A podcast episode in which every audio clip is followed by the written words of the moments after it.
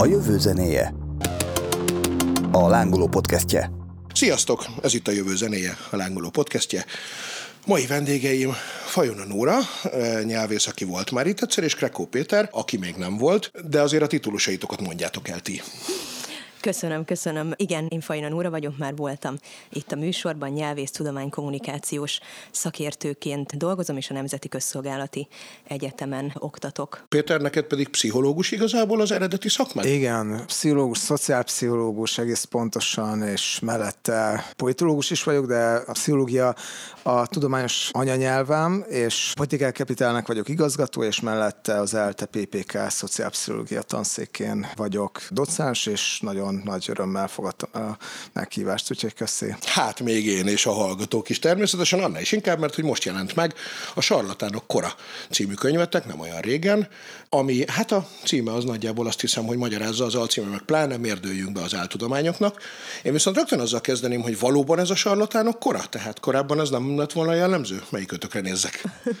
Mert én azt gondolnám, hogy már csak a címlapon szereplő csőrös, ugye járvány doktor mém vagy fogalom, vagy létező dolog, hát ugye már az is egy középkori ügy. Igen, igazából a kötet maga az áltudományosságról szól, és anélkül, hogy a hallgatókat most rettenetesen hosszú és unalmas definíciós kísérletekbe vonnánk be. Ó, nagyon szeretünk definiálni. Igen, igen, tudom, majd lehet, de még ne rögtön az elején. Anélkül azért el lehet mondani, hogy nyilván áltudományokról akkor beszélhetünk, amikor már van a tudománynak egy jól definiálható egyrészt fogalomrendszere, intézményrendszere, másrésztről pedig társadalmi hatása. Tehát igazából az áltudományok ebből a szempontból viszonylag modern jelenségnek tekinthetők, mint ahogy maguk a tudományok is, és ugyebár a tudomány fejlődésében nagyon sok dolog, amit ma már egyértelműen áltudományosnak tartunk, hogy egy modernebb dolgot mondjuk, a frenológia, ez a koponyatan, ahol a, annak alapján, hogy milyenek az arányai a koponyáknak lehet következtetni a személyiségünkre, stb. nem lehet, de ezt nagyon sokáig komolyan vették és tudománynak tartottak, szóval nagyon sok minden, vagy az asztrológia akár, nagyon sok minden, amit korábban tudománynak tartottak, ma már áltudománynak tartjuk, és ez lehet fordítva is. Úgyhogy annyiban élünk egyébként a sarlatánok korában, hogy különösen a közösségi médiának köszönhetően azok a hagyományos tekintélyek, és köztük van a tudomány, köztük van egyébként a hagyományos, a tényeket azért tisztelő sajtó. Nagyon sokat veszítettek a tekintélyükből és a befolyásukból, és ennek megfelelően sokkal könnyebb a tudomány presztízsével visszaélő, de valójában a tudományos állításokkal vitatkozó azoknak logikailag ellentmondó tanokat hirdetni uh-huh. a nyilvánosságban. Igen, hát ez tök logikusan hangzik, hiszen valóban a járvány doktor valószínűleg akkor az akkori tudományos eredményeknek az összességét próbálta használni, aztán, hogy ez mennyire volt hatásos, ez nem azon múlt, hogy ő direkt valami mást akart, hiszen az áltudományoknak azért pont a definíciójában benne van ez is, ugye, amikor több fajtája van ennek, van a tudatos megtévesztés, meg van a véletlen. Pontosan, pontosan, és még azzal egészteném ki Péternek a szavait, én is mellőzve a tudomány filozófia és a tudomány történeti fejtegetéseknek a mélyebb részleteit, amik nagyon fontosak és nagyon érdekesek, de még a műsor elején azért csigázzuk föl jobban az érdeklődést, hogy egy olyan szállat is boncolgatunk a kötetbe, vagy ez is egy fontos kerete a kötetnek, hogy egyébként azok a dezinformációs formák, módozatok, amik szintén főleg azért az internetnek, a közösségi médiának a hatására kapnak egyre nagyobb figyelmet, és van egyre nagyobb impaktjuk, mint az álhíreknek, összeesküvés elméleteknek. Ezek azért főleg a pandémiának köszönhetően, de a pandémiától függetlenül is ebben az online közegben nagyon összekapcsolódnak, és egy ilyen szétszálazhatatlan univerzum alakul ki mondjuk az összeesküvés elméletek és az áltudományok között, és hogy ennyiben is mondhatjuk, hogy ez úgy is sarlatánok kora, és úgy is az áltudományok kora, hogy a platform miatt is uh-huh. van benne újdonság, meg annak tekintetében is, hogy milyen más jelenségek, vagy milyen más tényezők alakítják, vagy erősítik föl ezeknek például a hatását, vagy a terjedését. Értem, hiszen ugye álhírek, tudatos dezinformációk mondjuk már a rómaiaknál is voltak, ez már ilyen közhelyszerű, nem, hogy ott is már ezt használták, de ez más, amiről itt beszélünk. Igen, sőt, hát a etológusok azt mondják, hogy a dezinformáció az az állatvilágtól oh. sem idegen, gondoljunk arra például, amikor hazamegyünk, és akinek van macskája, ismerős lehet a kép, amikor oldalazva, magát hatalmasra felfújva támadja meg a gazdáját a macska, ez is próbálja magát nagyobbnak uh-huh. mutatni, mint amilyen. Tehát az emlősök körébe, főemlősök körébe meg különösen a megtévesztés az már komoly szerepet játszik. Olyan etológiai kutatás valóban nem ismerek, amely az áltudományosságnak a jelenséget mutatta volna ki az állatvilágban, de lehet, hogy ilyen is van. De a manipuláció és a megtévesztés az tényleg jelen van, főleg a macskák körében. Igen, Igen, egyébként én ezt nem olyan régen láttam, ráadásul egy mémben, hogy amikor a cica, nekünk is van egy irodai macskánk például, amikor a lábadhoz dörgölözik, akkor ő tulajdonképpen azt mondja, hogy te az enyém vagy. Tehát, hogy ő akkor nem, nem hízelekni akar, hanem kifejezi azt, hogy már pedig itt ő a főnök. Nem megjelölt. És milyen igaza van. Igen. Így van, pontosan, pontosan. Viszont akkor ezek szerint az áltudomány az szintén valahol, a, mint kiderül a műsorban mindig, hogy minden a 19. században kezdődik, mert hogy akkor jön az a fejlődés, és ugye valószínűleg a modern tudományok is valahol ott a 19. században léptek olyan szintre, hogy ahhoz képest már volt értelme áltudománynak nevezni azt, ami nem az volt, ezt jól gondolom? Tehát körülbelül akkor a, ez a frenológia ügy is valahogy ilyen 19. század végi dolog, nem? Igen, és azért is hoztam ezt a példát egyébként, mert pont az áltudományok fogalma, amikortól kezdve használják ezt a fogalmat, azt ahogy én a szakirodalomban találtam, az leginkább a 19. század. Attól függetlenül egyébként mondhatjuk azt, hogy előtte is már létezett tudományos gondolkodás, és azzal szembe helyezkedő áltudományos gyakorlat, de hogy így címkézve, legalábbis az angol száz szakirodalomban, hogy tudom, a 19. századtól létezik. Igen, a tudomány, ezt mondom úgy, hogy nem vagyok tudománytörténész, tehát hogy tisztában vagyok saját szakmai kompetenciámnak a határaival, de hogy így a szakirodalmi ismereteim alapján azért annyit tudok mondani, hogy azok a területek vagy témák, amiket például Péter is említett, amik ma áltudománynak nevezünk, azért az nem mindig volt így, Igen. hanem az, ahogyan a modern tudománynak nevezzük, modern tudománynak, annak az intézményrendszere, a módszertana, normái kialakultak, azóta beszélhetünk mondjuk tudatos áltudományokról, vagy tudatosan, szándékosan, tudományosnak láttatott, de valójában nem tudományos eszmékről, uh-huh. termékekről, módszerekről és egyebekről, ami mondjuk ezelőtt volt, és ma már áltudományként címkézzük, azért annyi empátiával mondjuk illik viseltetni ezek iránt a témák vagy területek iránt, hogy azért abban a korban, amikor ezek igazából működtek, uh-huh. akkor az akkori tudományosságnak valójában megfeleltek, csak mondjuk a mai szemmel uh-huh. tűnnek áltudományosságnak, viszont amiket a könyvben említünk, a könyvben feldolgozunk esetek, témák azért nem ebbe a kategóriába tartoznak, hanem tényleg a tudatosan terjesztett áltudományos Én azért itt közbevágnék, mert hogy pont ugye te írtál a könyvben egy fejezetet a laposföldi hívésről, és hát az jó, hogy valószínűleg ugye 2000 évvel ezelőtt, de hogy az annak idején egy viszonylag adekvát tudományos nézetnek számított, nem? Igen, viszont a modern tudományos, vagy modern laposföld elmélet, bocsánat, itt Freud kilógott a számból, a, a modern laposföld mozgalomnak a gyökerei azok nem az ókorban keresendők, Aha. hanem az 1900-as évek elején indult meg az a laposföld elmélet, ami egy Samuel Burley Raubatam nevéhez köthető módszertan, és most mutatom Aha. a idézőjelet itt az ujjaimmal, annak a kidolgozásának köszönhető, illetve egy olyan vallási mozgalomnak, ami összefüggött a kreacionizmussal, oltás ellenességgel és egyebekkel. Tehát ezek a mai modern laposföld mozgalomnak a közvetlen előzményei, nem pedig az ókori laposföld elmélet. Értem.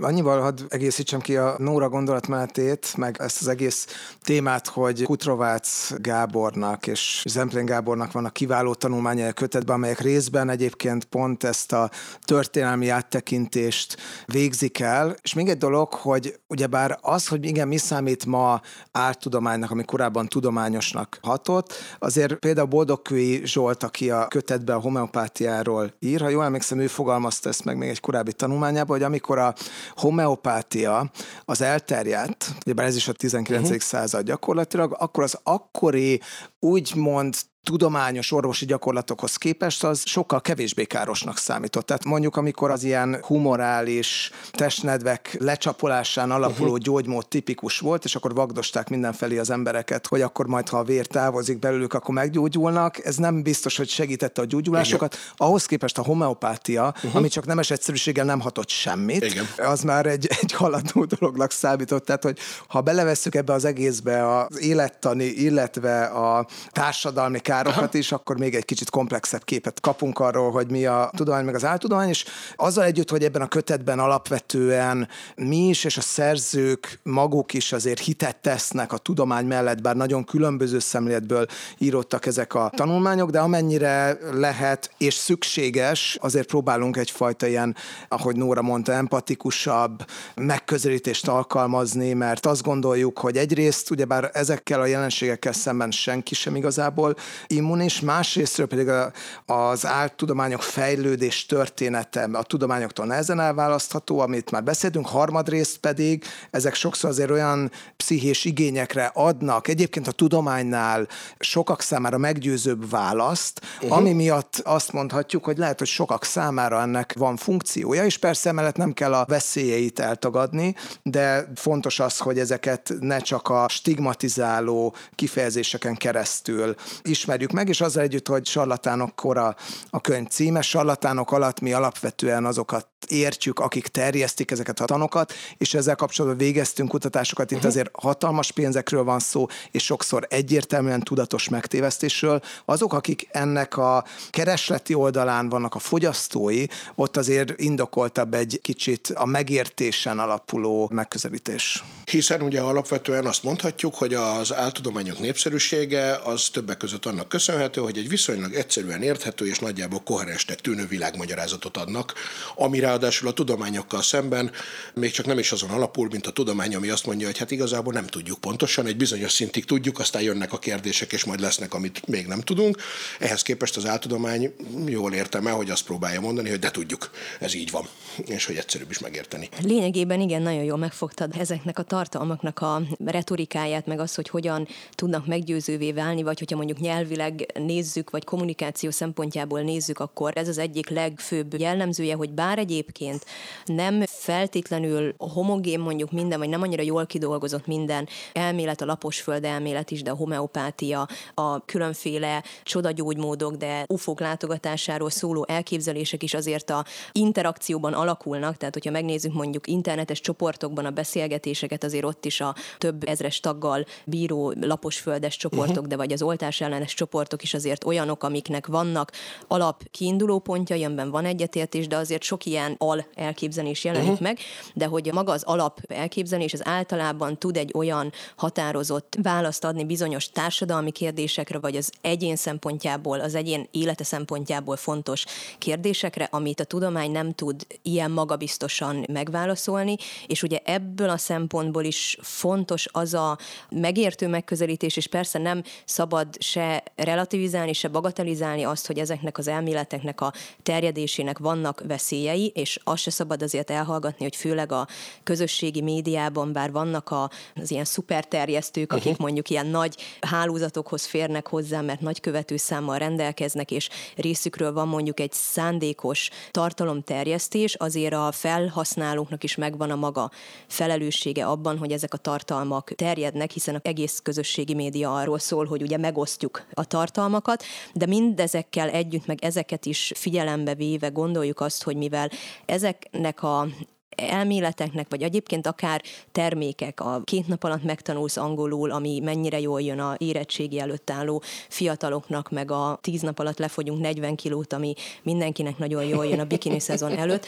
Ezek tudnak olyan igényekre reagálni, amik miatt meg kell érteni, hogy miről szólnak valójában Igen. ezek, és ezek mondjuk azok a példák, amiken mosolygunk, de például azok a áltudományos, gyógyhatású készítmények, uh-huh. vagy áltudományos ilyen gyógyászati elképzelések, ami amik mondjuk a rákbetegeknek a kezeléséről képesek lebeszélni betegeket, és valami humbuggal próbálják őket meggyőzni, meg egyébként általában sok pénzekkel is lehúzni ezeket a betegeket, ott sokkal mélyebb olyan pszichés körülményt is meg kell érteni, hogy miért fordul valaki egy szódabikarbónás, nem tudom, fecskendőhöz a kemoterápia helyett. Hát gondolom itt az is benne lehet, nem a pakliba, hogy az ő személyes tapasztalata az, hogy a hivatalos gyógymód sem működik mindenkinél, hát ha akkor majd a másik fog. Hát ez az egyik. A másik pedig az, hogy amit a komplementer és alternatív medicinák kapcsán nagyon sok kutatás kimutatott, hogy valójában itt az ember, és általában ugyebár kik azok, akik ezeket igénybe veszik, a jól képzett felső középosztály tagjai. Ők azok, akik Igen? ezt ki tudják fizetni. Igen, Aha. pontosan.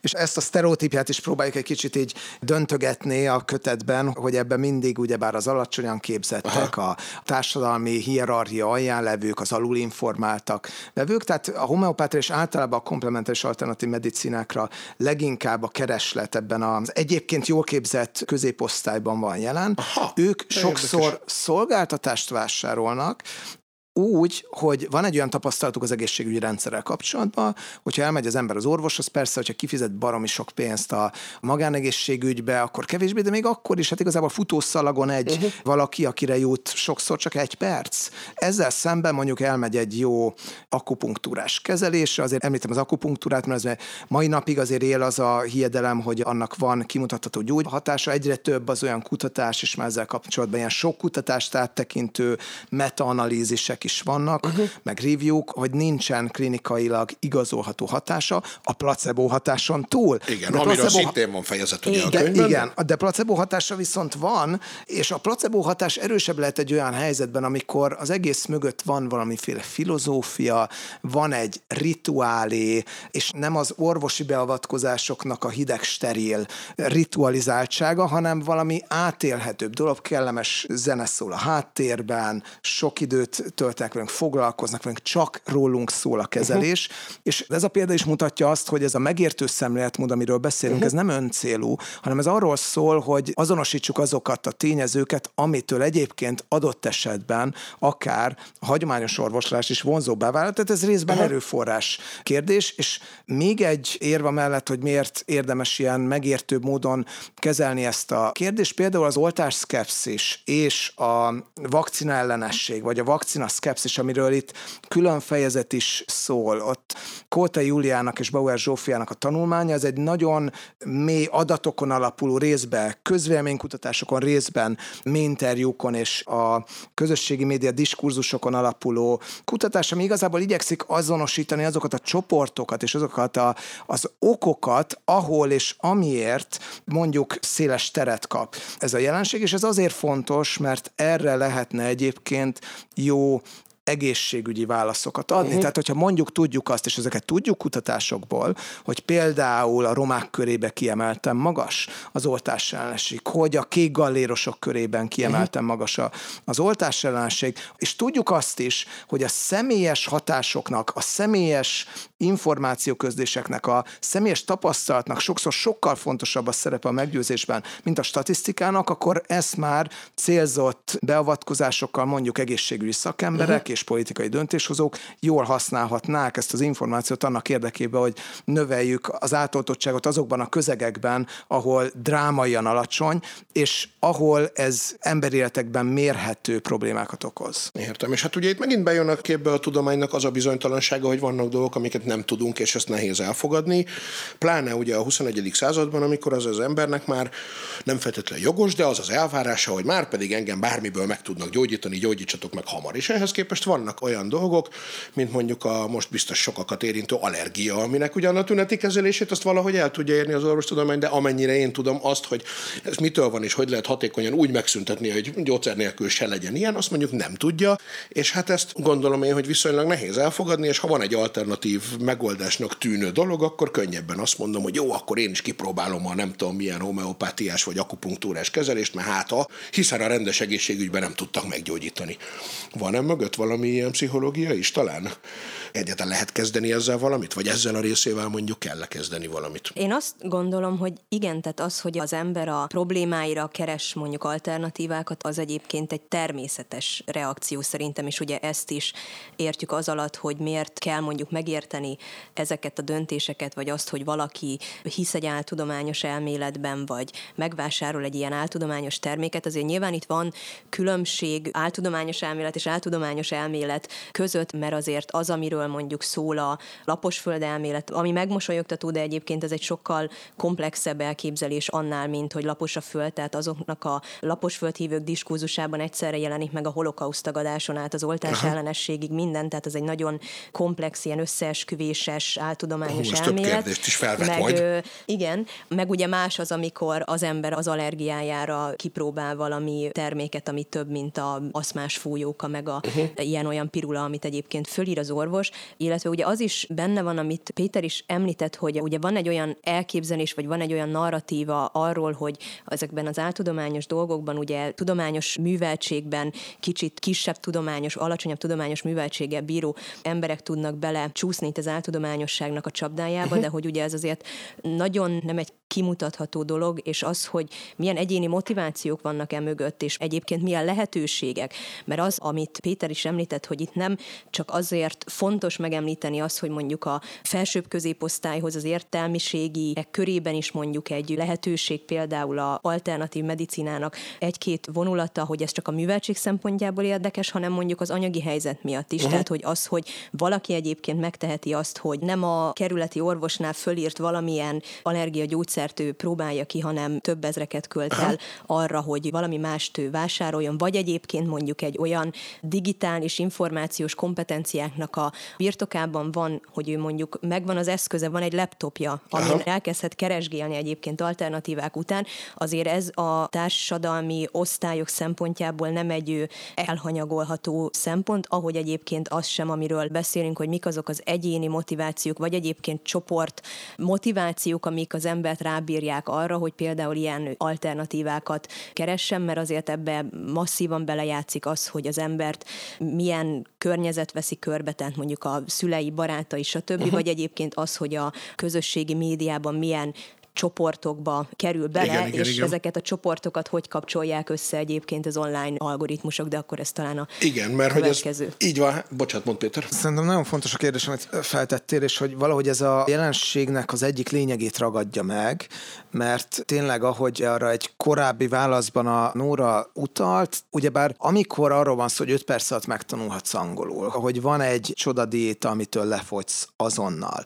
Amikor mondjuk a rendkívül fájdalmas és fizikailag és pszichésen is megviselő mondjuk kemoterápiás uh-huh. kezelés helyett egyél gyömbért, vagy szódabikarbónát vegyél magadhoz. Igazából mind ezekre azért elég egyszerű magyarázat a vágyteljesítő gondolkodás. Tehát, Aha. hogy az áltudományok többségében olyan termékeket, gondolatokat, eszméket próbálnak eladni, amelyeket szeretnénk, hogy igaz uh-huh. legyen. És vannak olyan helyzetek, amikor ez a vágyunk még sokkal erősebb lehet. És ahogy mondod, egy krónikus betegség esetében, hogy már volt egy ilyen, az egyik hazai celebet is bevonó ilyen dezinformációs kampány, ami egy ilyen kifejezetten egy ilyen üzleti célú dezinformációs uh-huh. kampány volt.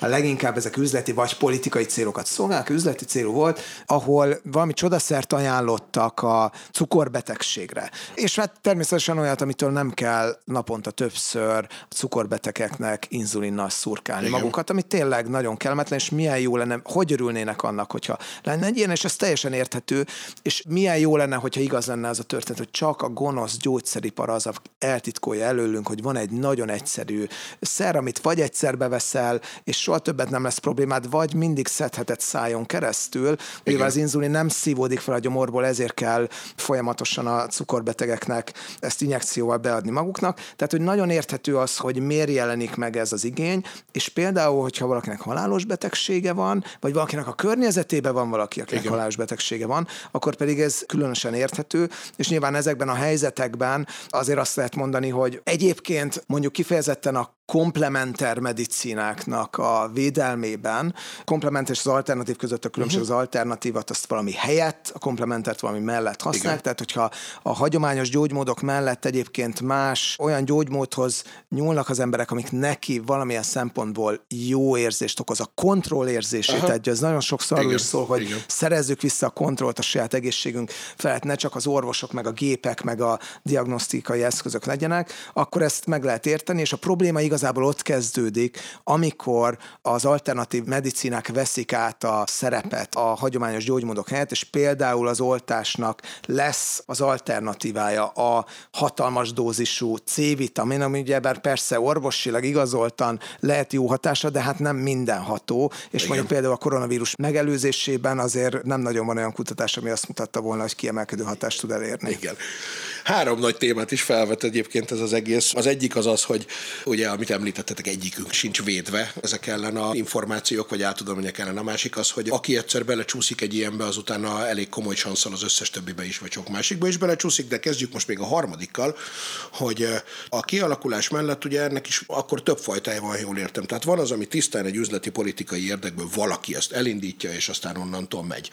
Van másfajta lehetőség is arra, hogy kialakuljanak ezek az áltudományos nézetek? Vagy ez mindig az van, hogy valaki áll mögötte, aki Nem. azt mondja, hogy nekem ez valamiért jó lesz, és ezért kezdi el elterjeszteni? Azért most az, ha mondjuk ezzel a dezinformációs univerzumnak a keretében nézzük, meg a könyvünk is azért elsősorban azt próbálja tárgyalni, hogy amikor a szándékos megtévesztés jelen van, de azért ilyen áltudományos elképzelések szándéktól függetlenül is meg tudnak egyébként jelenni. Most tudom, hogy már sokat emlegettünk mondjuk a laposföld elméletet. Majd de az is egyébként egy, az egészet is az elmesélhetnéd. Egy, attól függetlenül, hogy egyébként arra nézve is vannak már kutatások, hogy mondjuk a laposföld elméletnek a terjesztése a közösségi médiában az valamennyire részt tud venni például egy ilyen dezinformációs kampányban pusztán azt a célt szolgálva, hogy az információs zajt fenntartsák, vagy minél több hiteles vagy hiteltelen információ legyen jelen egyszerre a médiában, de azért eredendően ez egy politikától és gazdasági érdekektől függetlenül Aha. csak úgy kialakult elképzelés. A befogadás meg a terjesztés között is lehet azért a szándékban különbséget tenni, tehát hogyha én mondjuk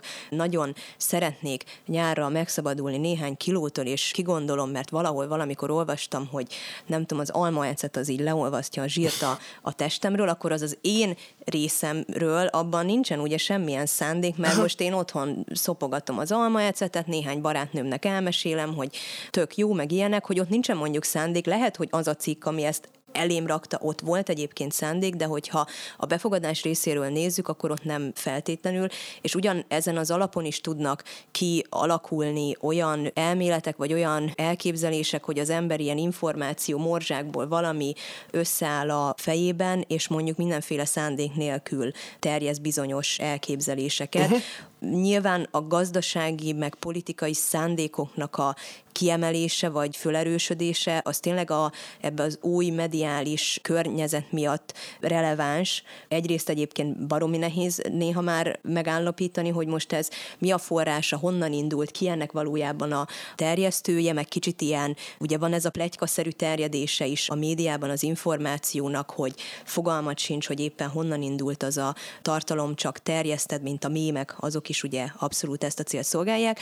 Tehát ott azért sokkal jobban fölmerül a szándéknak a kérdése, mint mondjuk az internet előtti időkben, uh-huh. és azért nagyon-nagyon sok áltudományos elképzelés, áltudományos elmélet volt már az internet előtt is. Igen, amellett érvelünk a kötetben, hogy alapvetően akik terjesztik, előállítják az áltudományos tanokat, termékeket.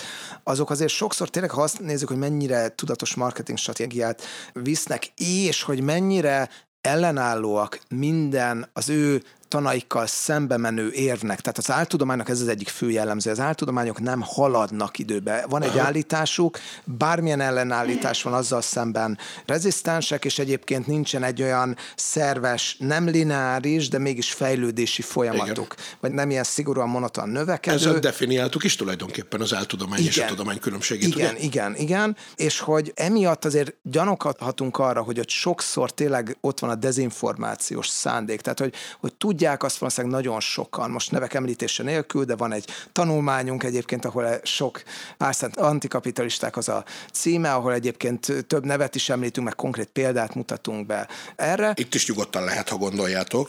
Ez nem egy kereskedelmi műsor, bármit lehet mondani, de a spoilerezni se kell, ha nem akartok. Persze. Jó, Gődén György, Lenkei Gábor, stb. Megnézzük a Tamasi József, Pócs Alfred. Pócs Alfred, igen. Tehát megnézzük a tevékenységüket, akkor azért nehéz szabadulni attól a benyomást, hogy valószínűleg ők azért tudják részben, hogy mit csinálnak, de nagyon komoly anyagi érdekük fűződik ahhoz, higgyenek benne, viszont, és akkor ennek kapcsán mondhatjuk, hogy ők áltudományos dezinformációt folytatnak, uh-huh. mert szándékosan megvezetnek, azok, akik pedig ennek a befogadói oldalán vannak, ők valószínűleg nem akarják se saját magukat meghűíteni, se másokat, tehát ők meg valószínűleg tévesen informálnak másokat, de azt is hozzá lehet ezt tenni, hogy ugyebár a, ez a különbségtétel, ez mégiscsak azon az illúziónkon, sokszor illúziónkon alapul, hogy pontosan meg tudjuk mondani, hogy ki miért mit csinál. És hát sajnos gondatolvasó gépeink még nincsenek, és ugyebár annyiban bonyolult az emberi pszichológia, hogy az nem egy ritkán kimutatott jelenség, hogyha valaki valamit nagyon sokáig mond, hangoztat, álláspontot, eredetileg úgy, hogy nem is hisz benne, egész egyszerűen azért, mert nagyon sokat promotálja, saját magát is meggyőzi ezzel, és a propaganda az néha saját hiedelemé is válik. Tehát, hogy cinizmus és a fanatizmus az egy ilyen érdekes egyveleget alkothat egyébként az ilyen áltudományos üzletemberek körében, úgy, hogy ezért én azt gondolom, hogy a cinizmusnak a szerepét azt ne becsüljük alá, mert ez fontos egyébként a, ebből a szempontból a morális és adott esetben a jogi fellépés szempontjából Aha. is. És akkor itt átvezetődünk a következő kérdésre, hogy többször említitek, hogy egyikünk sem védett, és ugye pedig én mindig azt gondolom, de én, én nem hiszek el hülyeségeket, de hát közben meg nyilván attól függetlenül, hogy mondjuk pont éppen az oltás vagy a háború témájában remélem, hogy nem hülyeséget hittem el, mondjuk amikor beholtottam magam, biztosan volt ilyen, amikor mégiscsak elhittünk hülyeségeket. Miért van ez, hogy egyrészt, hogy nem vagyunk védettek egyáltalán egyikünk se, és esetleg van-e olyan konkrét példátok, amikor akár ti magatok is valami olyat elhittetek, amiről aztán később kiderült, hogy az butaság. Nem a gyónás ideje van feltétlenül, persze, a, a, de... Mert ez inkább ilyen pszichós kérdés, úgyhogy ezt Jó, kezd... mondok rá egy gyors választ, de aztán te is mondd el, amit gondolsz. Hát Persze, én azon gondolkozom, az áltudományoknak én azt hiszem, hogy még nem nagyon döltem be, de azért is, mert talán én kevésbé. Tehát, hogy mondjuk aki nagyon sokat foglalkozik, tehát aki ki van téve mondjuk az egészségiparnak, meg a szépségiparnak, vagy hogy mondjam, ennek Igen. aktíva fogyasztója, mint én vagyok, Értem. ott ennek az esélye sokkal magasabb. Tehát, hogy ez nem engem dicsér, hanem inkább csak arról szól, hogy én talán ezeknek kevésbé vagyok céltáblája, de mondjuk azt el tudom mondani, hogy az, hogy a ketódi diéta, a lúgosítás, stb. Szóval, hogy ezek mik, miről szólnak, na ezek nekem az ezotéria világába tartoznak, és amikor én Nóra tanulmányát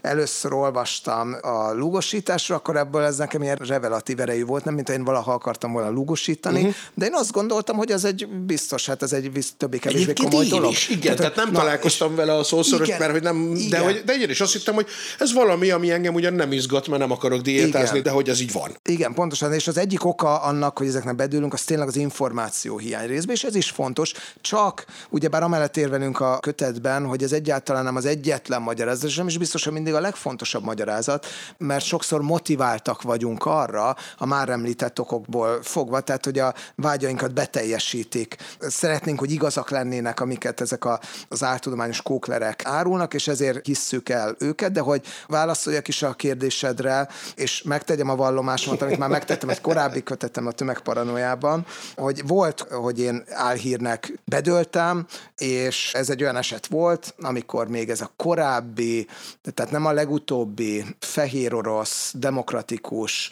Lukasenka ellenes tüntetések idején egy olyan kép terjedt az interneten, ahol egy mesztelenül futó tüntető egy hatalmas fehér orosz zászlóval rohan, ilyen boldog vigyorra az arcán, és fut mögötte egy belorusz rendőr, aki gumibottal kerget és le akarja verni. És hát ugyebár ennél szebb szimbólum a szabadságnak nem is uh-huh. létezik. Hozzáteszem, hogy a posztszovjet térséggel foglalkozó barátaim osztogatták ezt a Aha. képet, úgyhogy gondoltam, hogy biztos hiteles.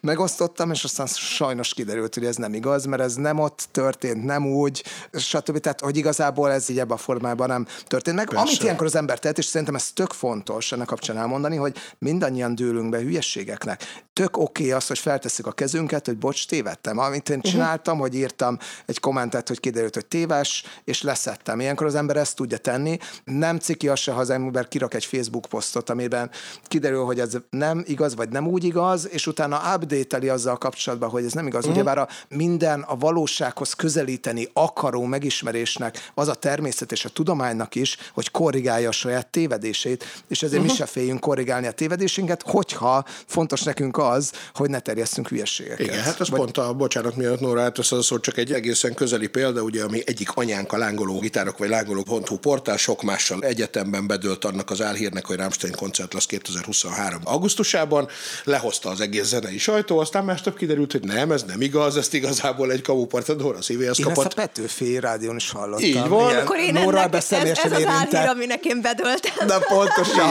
a vágyteljesítő gondolkodás. És ahogy mondjátok, ez a vágyteljesítő gondolkodás is benne van, és aztán másnapra kiderült, vagy harmadnapra, nem biztos különben, hogy nem lesz még nyilván, de az a hír, ami a konkrét dátumot, meg a konkrét mindent mondta, arról kiderül, hogy nem igaz. Csak hát ugye itt van az a pont, és ezt egy kicsit lehet akkor már pszichologizálni is, hogy eh, kinek van olyankor ideje, meg kedve tényleg azt a fact végigvinni, hogy na de akkor várjál, akkor 20 különböző forrásból ellenőrizzük, hogy tényleg lesz-e, vagy tényleg megvan-e a zenekari oldalaktól kezdve a mindenhol, miközben mindenki hozza le, egyszerűbb gyorsan lehozni, viszont lehet korrigálni, ahogy mondott, tehát, hogy nyilván amikor kiderül, hogy bocs, mégse, akkor egyáltalán nem ciki azt mondani, hogy ennek bedöltünk. Na Nóra, hát akkor volt-e még a Rammstein koncerten túl neked is olyan tapasztalatod, amikor annak ellenére bedöltél, vagy egyáltalán hogy működik ez, miért nem vagyunk védve? Tehát miért gondolom én azt, hogy ó, de hát én csak olyan információt fogyasztok, ami ha téves is, de legalább ki fog derülni majd egy-két nap alatt róla, hogy téves volt, de közben meg mégsem. Most bevallom, hogy azért ezután a sok élmény után egy kicsit nehezen találom a szavakat, már csak azért is, mert én nagyon boldogan küldtem körbe az érintett barátaimnak a hírt, hogy a Rammstein jön 2023-ban, úgyhogy majd a beszélgetés után meg kell írnom néhány üzenetet, ami, mondok amiben egy, korrigálom az állításaimat. Mondok egy jó hírt, viszont a Till Lindemann verses kötete viszont valóban kijön magyarul. Na, ráadásul, ami kiadom már ősszel, az nem, az nem áll hír. Az ez már, már egy ideje dolgoztok Már le van, rajta, le van fordítva, úgyhogy már csak lektorálódik. Na, nagyon, nagyon jó.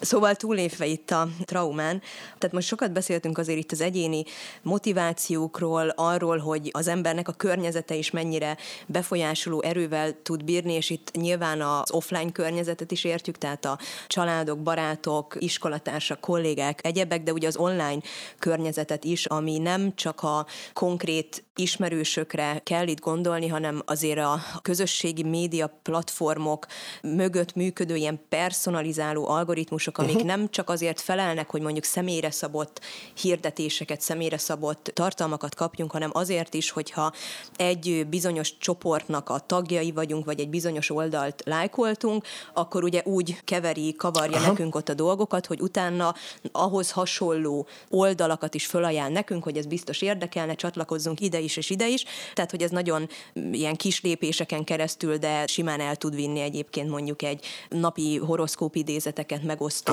oldaltól az oltás ellenességig, vagy a antiszemita csoportoknak a mély bugyraig is.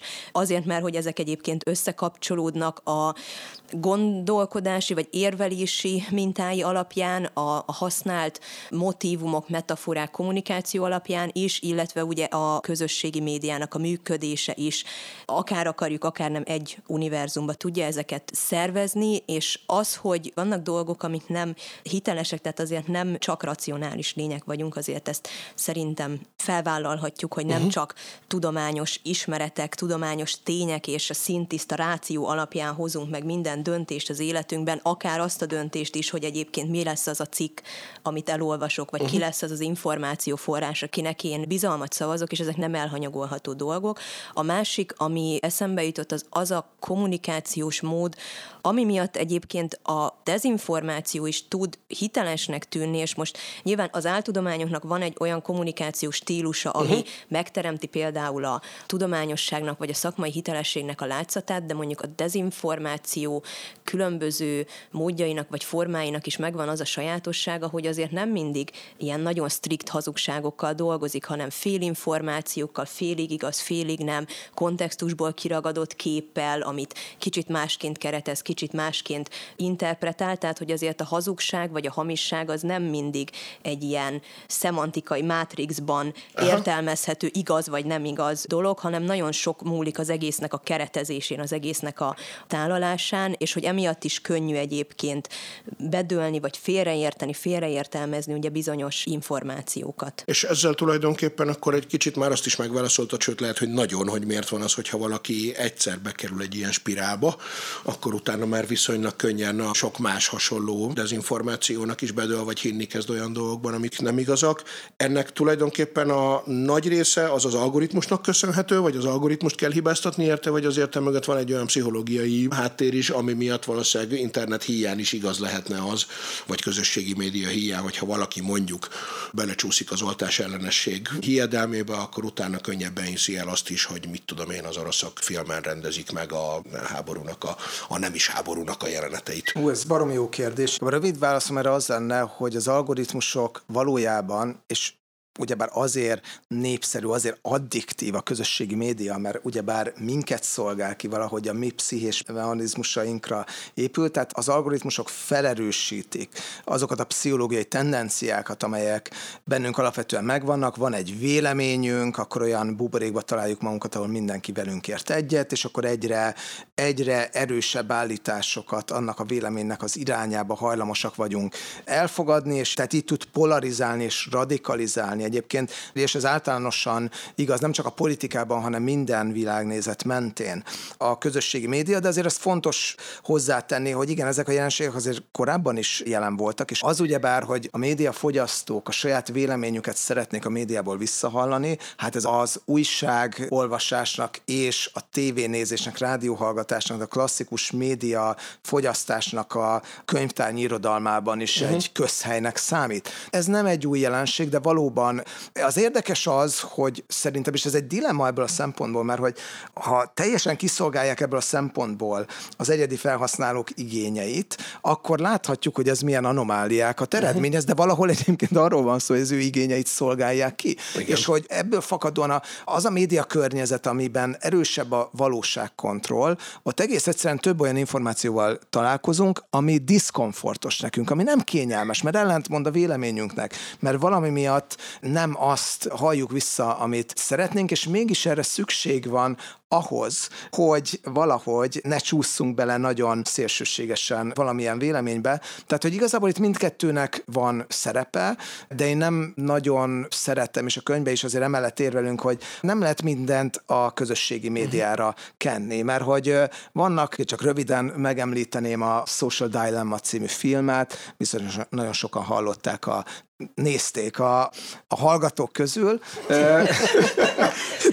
Nehéz szavak ezek, Különböző modalitásokban már elvesztem. Általában, aki hallgatni tud, van, aki nézni is igen, tud. Igen, igen de, de hogy hát ott például ugyebár az az állítás fogalmazódik meg, hogy mindenért a közösségi média felelős, például a sedőkori depresszióért lehet, hogy van benne valami Instagram, testkép, állandó elégedetlenség, de mondjuk ott szerepel a politikai polarizáció uh-huh. is, meg a populizmus, meg a szélsőséges ideológiák. Hát a 20. században, meg hát előtt a világtörténetet mindig kellett a közösségi média ahhoz, hogy ideológiák rabjává váljanak egy sokkal kezdetlegesebb és anakronisztikus anarchisztikusabb média környezetben társadalmak egyáltalán nem. Tehát, hogy érdemes ebbe azért árnyaltan fogalmazni. Hát annál is inkább nem, mert a csoporthoz tartozásnak az igénye, az gyakorlatilag belénk van kódolva genetikailag az emberiség túlélését az biztosította, hogy voltak kisebb-nagyobb csoportok, amik segítették egymást, és hát ugye innentől fogva az, hogy közösségi média ezt az egy dolog, de hogy például ebben az eltudományos dologban is lehet egy ilyen háttér is, hogy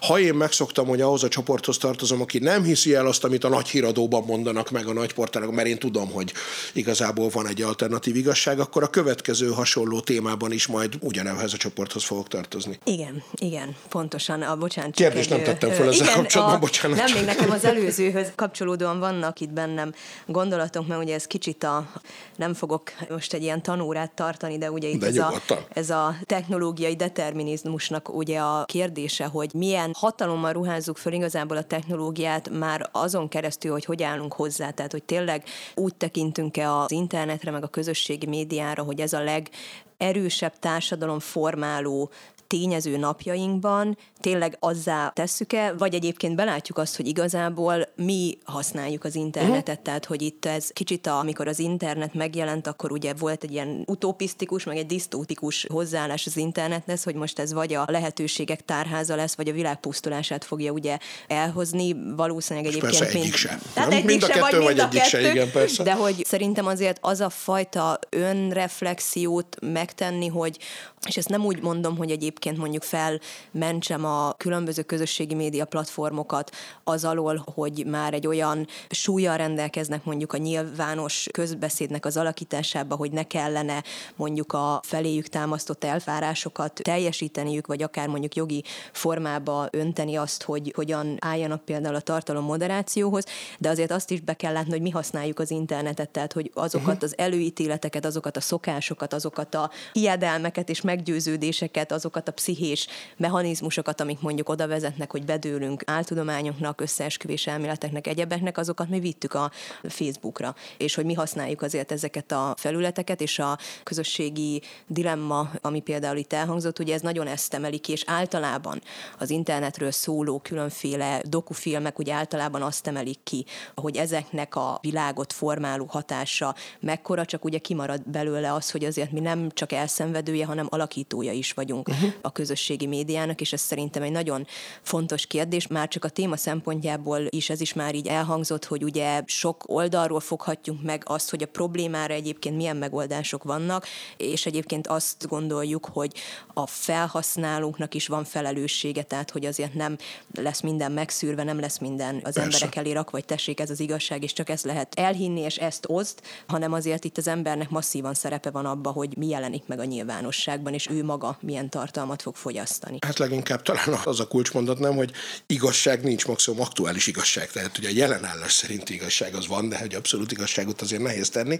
Péter, nem tudom, akarsz-e most ehhez mondani valamit? Mert nekem eszembe jutott egyébként az, amiről egy picit beszélgettünk a Nóra érkezése előtt kint, hogy a, ugye a közösségi médiának, vagy úgy általában az internetnek, meg a borzalmas információ áradatnak köszönhetően vagyunk ott, ahol vagyunk, de hogy a pessimista hozzáállás, ugye én ezt sok nagyon komoly tudományos más podcastekben is hallottam, amikor kicsit ilyen jajveszőkölön, hogy jutottunk idáig, hogy jutottunk odáig, hogy 30% nem hisz a tudománynak. Én meg lehet, hogy naívan optimistaként, de én meg azt gondolom, hogy igazából szerintem én ezt nem úgy venném, hogy 30% nem hisz, hogy jutottunk ideig, hogy jutottunk ideig, hogy 70% már igen.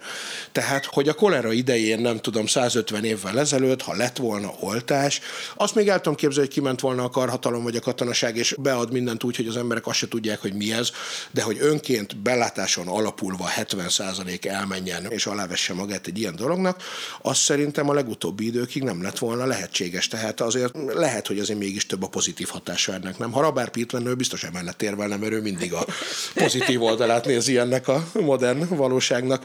Ti mit gondoltok erről? Elmondhat pont azt a példát, amit én is szoktam emlegetni, Na, azzal kapcsolatban, hogy azért nem szabad átadni magunkat ennek a mi magyar pessimizmusnak. Nyilván szeretjük magukat átadni, de hogy igen, hogyha megnézzük azt, hogy az oltási kampány elején 70% volt a magyar lakosságban azok aránya, akik kategorikusan elutasították annak a lehetőséget, hogy beoltassák magukat, és most már 70% közelébe van az átoltottság. Nyilván itt választhatunk különböző referenciapontokat az Európai Unióba, ha mondjuk a legátoltottabb országokat, akik egyébként nem az állandó bezzeg országok, Svédország, Portugália, ugye? Portugália, Málta, Spanyolország és Olaszország is nagyon jól áll ebbe, ha? tehát hogy Írország is olyan országok, amelyeknek egyébként lehetne tanulni valószínűleg a gyakorlatából, de hát hogy 90% feletti uh-huh. nyilván ahhoz képest rossz a magyar adat, ahhoz képest, tehát az EU átlagtól is elmarad, de mondjuk a de hát bolgár 29%-hoz képest egyenesen csodálatos, és hogy ennyiben legyünk optimisták, hogy részben az emberek meggyőzése által, részben azáltal, hogy olyan visel viselkedéses evidenciává válik, és ebben egyébként a konformizmusnak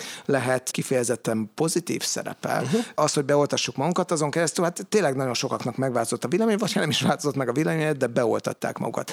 És lehet hatni ebből a szempontból egyébként a szélesebb társadalmi közegre, és nem szabad feladni az ezzel kapcsolatos optimizmus szerintem, de nagyon egyértelműen beszélni kell a problémákról is, és azzal együtt, hogy, hogy a könyvben is amellett érvelünk, hogy tényleg nem a tudása minden. De a tudás is számít, és a PISA kutatások például, amelyeket idézünk a bevezető tanulmányba, vagy frissebb Euróbarométer kutatások azt mutatják, hogy a tudományos ismeret szintben azért Magyarország inkább az Európai Unió alsó egyharmadában uh-huh. szerepel, és inkább csökken a tudományos ismeretek szintje. Ez nem egy friss tendencia, ez 2006 óta például a PISA kutatások esetében uh-huh. megfigyelhető, de ennek az okainak a feltárása és azoknak az országoknak az oktatási rendszerének az alaposabb vizsgálata, vagy a jó gyakorlatok átvitele, ahol sokkal jobb a helyzet, ez valószínűleg egy fontos lépés lenne afelé, hogy egyébként az áltudományok teret kaphassanak. A másik persze azok az ideológiai meg világnézeti tényezők,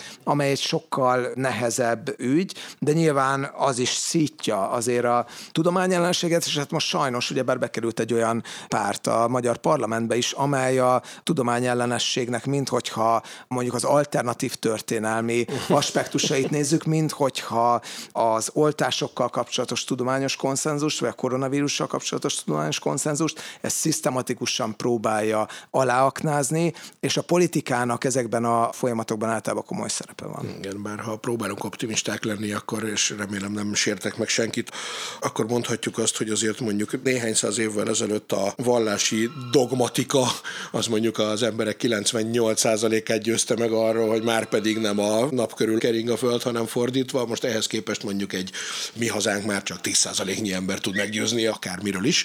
Tehát hát, ha egy kicsit fejlődik ez is. Illetve mondjuk az is eszembe jutott még ez a tudományos ismeretek csökkenése, hogy ebben meg lehet, hogy egy olyan dolog is szerepet játszhat talán, hogy amíg az a fajta porosz oktatási rendszer, ami a tényanyagot bele tudta plántálni az Igen. emberek fejébe, az, az uralkodóként tudott azért működni, mert a tényanyag az nagyjából konstans volt. A történelemben nyilván most is sok szempontból az, de hogy a műszaki tudományokban például az olyan gyorsan változik, hogy ez a fajta oktatási rendszer nem is nagyon fog tudni lépést tartani valószínűleg azzal, hogy ott nagyon sokszor tényleg csak az, hogy hú, ezt nem tudjuk, vagy ez tavaly még így volt, de most van valami más dolog. Mindezzel együtt a kulcs az oktatásban van, ugye ez a kötetben is megjelenik ahhoz, hogy minél jobban tájékozódjunk a világban. Igen, igen, ez az egyik ilyen taglalt vagy tárgyalt szempontunk a kötetnek a záró részeiben. Ugye egyrészt megpendítjük így a médiaszabályozásnak a kérdéseit, a tudománykommunikációnak a fontosságát, és ugye az oktatásnak a szempontjait is, illetve azért az oktatással kapcsolatosan, tehát a tudomány oktatásának a történetét is egyébként külön tárgyalja két fejezet is, ott uh-huh. Zemplén Gábor részéről egyébként nagyon érdekes áttekintés, és én csak azon gondolkodom közben, hogy azért a tudományos ismereteknek a mennyiségének a csökkenése, hogy ennek mi lehet a hátterében, nyilván egyikünk sem oktatáskutató vagy. Igen. igen, igen, tehát ebben azért óvatosan tudunk csak nyilatkozni, de az, hogy a kicsit már azért egy elcsépelt dolog, ez a lifelong learning, meg hogy igazából arra érdemes megtanítani az embereket, hogy hogyan kell egyébként tanulni, és most nem csak arra gondolok, hogy az információt szűrni, keresni mondjuk a médiában, hanem eleve tanulni, hogyan kell ugye folyamatosan, mert ugye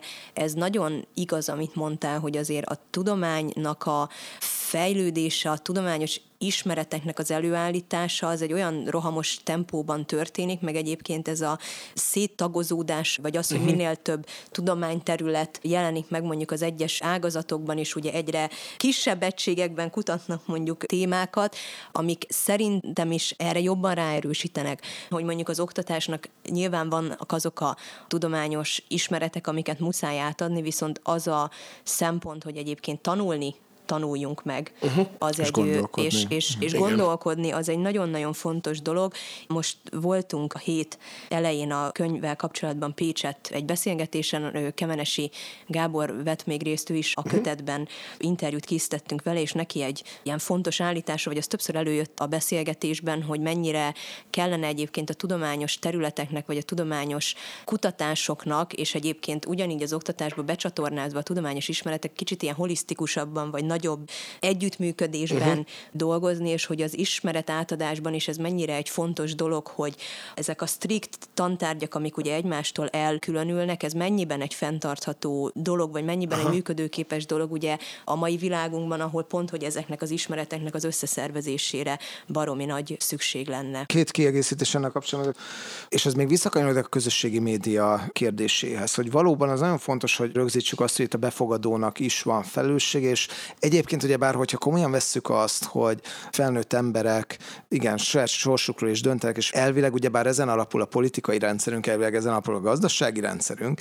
akkor ezt vegyük is ennyiben komolyan, Ugyanakkor, ami mondjuk a tudatosabb közösségi média használathoz kellene, az az, hogy több ismerete legyen a befogadóknak arról, hogy ezek hogyan hatnak. És erről nagyon-nagyon jó kutatások vannak mm. már, és rengeteg kutatás, de ebből nagyon kevés került át a köztudatba. Nekem az egyik tapasztalatom az, hogy középiskolásokkal beszélgetve az, hogy mi a filter bubble-nak a jelentőség, ezek a szűrőbuborékok, mm. véleménybuborékok, ez revelatív erővel hat. Nem tudnak róla, nagyon nem beszélgetnek róla, vagy azokban a közegben, ahol én beszélgettem, ott ez a tapasztalat. Mondok egy másikat, ami szerintem senkinek sem triviális, hogy a legtöbb kutatás szerint, különösen a passzív közösségi média használat, az ront a hangulatunkon, és nem javít. Uh-huh. Nyilván mindenki azt hiszi, hogy hát persze azért használom, mert tök jó, mert jobban érzem magam tőle. Nem. Az emberek azt hiszik, hogy jobban érzik magukat tőle, de nem. A saját belső érzéseink megélésében sem vagyunk tökéletesek, Aha. és hogy ahhoz, hogy korlátok közé tudjuk szorítani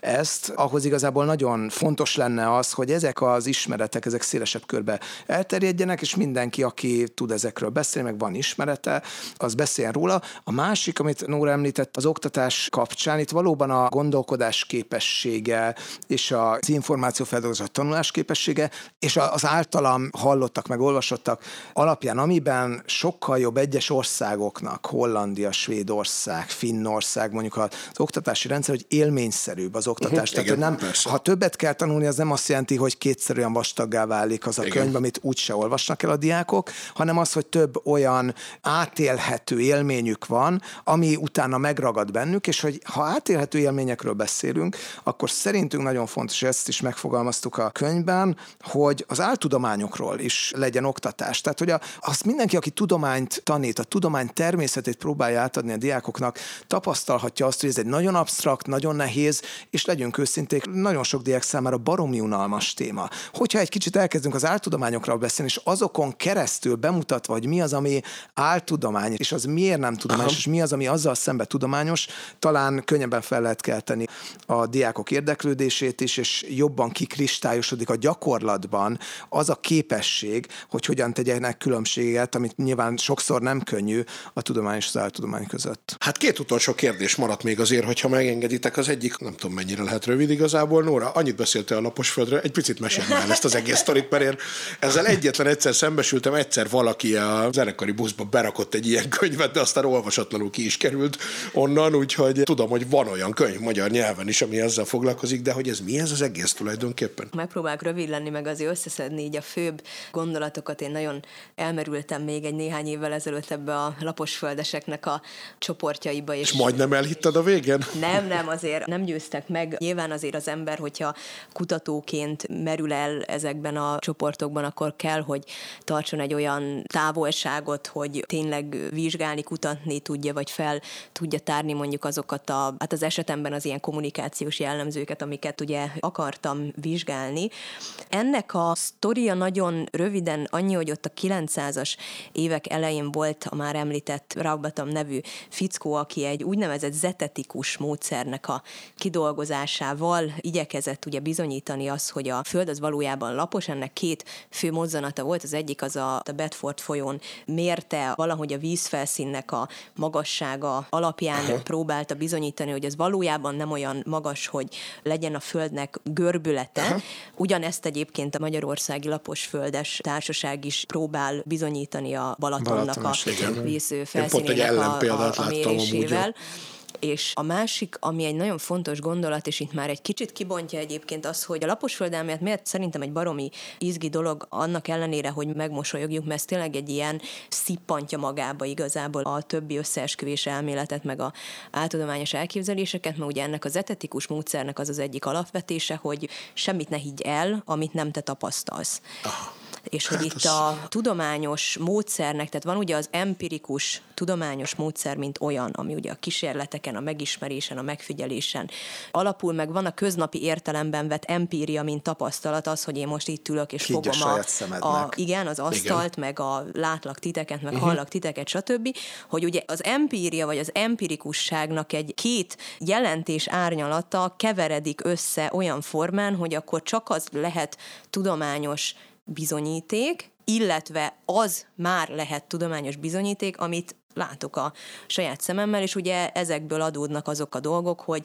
Amerikában a fickó épít magának egy rakétát, hogy majd ő fölröpül, és majd megnézi a saját szemével, hogy tényleg lapos-e a föld, aztán egyébként nem sikerül végrehajtani ezt a hadműveletet, sőt elég tragikusan végződtek ezek a kísérletek, de senkinek a halálával nem fogok Persze. viccelődni, de ugye sajnos ez így végződött, illetve ugye azt is fölveti, hogy oké, okay, hogyha egy valaki a lapos földesek közül fölmegy megnézni, hogy lapos lapos a föld, és ő aztán elmondja, hogy igen, lapos, akkor azt miért hisszük el, hiszen hiszen Igen. a többiek nem látták a saját szemükkel, tehát hogy hol húzódik, vagy mit jelent ugye az információ hitelesség, vagy mi alapján döntöm el, hogy akkor ő viszont az az információ forrás lesz, akinek a másodkézből származó információit el fogom hinni. Szóval, hogy ez az egyik vonulata, a másik az pedig szintén ott a 900-as évek elején Illinois államban alapították meg Zion városát, ami egy ilyen vallási közösségnek lett egy nagyon zárt helyszíne, és ez volt a lapos földeseknek egy ilyen amerikai központja, vagy. központja uh-huh. lényegében, tehát onnan nőtt ki, ahol kötelezővé tették a lapos földelméletnek a tanítását, a kreacionizmusnak a tanítását, betiltották az orvoslást, a gyógyszereket, az oltásokat és egyebeket, és ugye azt látjuk, hogy mondjuk a mai laposföldes diskurzusban is, mondjuk az internetes csoportokban az oltás ellenesség azért az elég nagy hangsúlyt kap, és hogy ennek egyébként történelmi okai okai is vannak lényegében, hogy hogyan kapcsolódik össze Aha. az oltásnak az elutasítása a laposföldesekkel. Szóval van egy ilyen meghatározó vallási szál is ebben a sztoriban, és egyébként ott az 50-es években alakult ki aztán a lapos földeseknek egy ilyen kutatóközpontja, egy kutató csoportja szintén Amerikában saját folyóirattal, saját ilyen konferenciánkkal uh-huh. idézőjelesen, amiket egyébként azt hiszem, hogy 19-ben volt az utolsó, nem tudni, hogy miért, de akkor volt az utolsó, és ez a rövid sztori, és ami tényleg kiemelendő az az, hogy egyébként annak ellenére, hogy magukat egy ilyen tudományos módszerrel dolgozó társaságnak tartják, nagyon meghatározó például a vallási szálak ebben a dologban, a keresd az igazságot, hogy ez Isten teremtette, földön élünk, és hogyha elhisszük, hogy a mainstream tudomány az mit állít, akkor ott a sátán bélyegét magunkra veszük és egyebek. A másik, hogy maga ez az egész gondolkodási mód, meg ahogy kapcsolódik oltás ellenességhez, stb. stb., úgy kapcsolódik nagyon sok minden máshoz, és arra is voltak kutatások, hogy nem feltétlenül a magyar, hanem más laposföldes diskurzusban hogyan jelenik meg például az antiszemitizmus, a holokauszt tagadás, a már említett oltás ellenesség, meg egyébként minden más elképzelés, hogy voltunk-e a Holdon és egyebek, úgyhogy ez egy elég összetett. Értem, de hát elmélet. van is róla egy tanulmány a könyvben. Péter, tudom, hogy rohansz, de az utolsó kérdést enged meg még. Szintén hm, adás előtt egy fél mondatot mondtál arról, hogy van egy nagyon erős véleményed valamiről. Boldogkői Zsoltnak is van egy tanulmánya a kötetben, és ugye az ő nevéről újságolvasó embernek eszébe juthat az a vita, ami közte, meg talán Hont András, vagy mindegy, szóval egy-két újságíró között van arról, hogy az egyik oldal, ugye Boldogkői Zsolt azt állítja, hogy nyilván a tudományosságnak mindent alá kell rendelni, a másik oldal meg azt állítja, hogy akinek ugye kalapács van a kezébe, az mindent szögnek lát, és lehet, hogy többet árt, mint használ bizonyos szempontból, hogyha egy szempontnak rendeli alá a nem tudom tevékenységét valaki. Nem tudom, hogy fognak-e vitázni, nem fognak vitázni. Én bevallom, nem tudok igazságot tenni, vagy nem tudom, hogy mit kellene gondolnom ebbe a kérdésbe. Te viszont azt mondod, hogy van egy nagyon erős véleményed róla. Igen, van erős véleményem, csak a kérdés maga nagyon komplex, és próbálom ezt a válaszban nem túlbonyolítani. Szedjük szét ennek két aspektusát. Az egyik az az, hogy egyébként lehet-e legitim vitát folytatni azzal kapcsolatban, és érdemese, hogy a koronavírus, illetve a, az oltások kapcsán mi az a közpolitikai válasz, amelyet egy kormánynak meg kell hozni, Aha. és ebben egyértelműen van tere a vitának, és ez nem eleve adott. És egy, politikai döntéshozónak egyébként úgy kell döntés hozni, hogy abban gazdasági, szociálpszichológiai érz megül egy teljes társadalom, és virológiai szempontokat is figyelembe kell venni, uh-huh. és ez tök oké, és erről lehet, és kell is szerintem vitákat folytatni, és ebben egyébként a virológusoknak, az orvos szakértőknek tényleg egy kell, hogy legyen a véleménye, és nem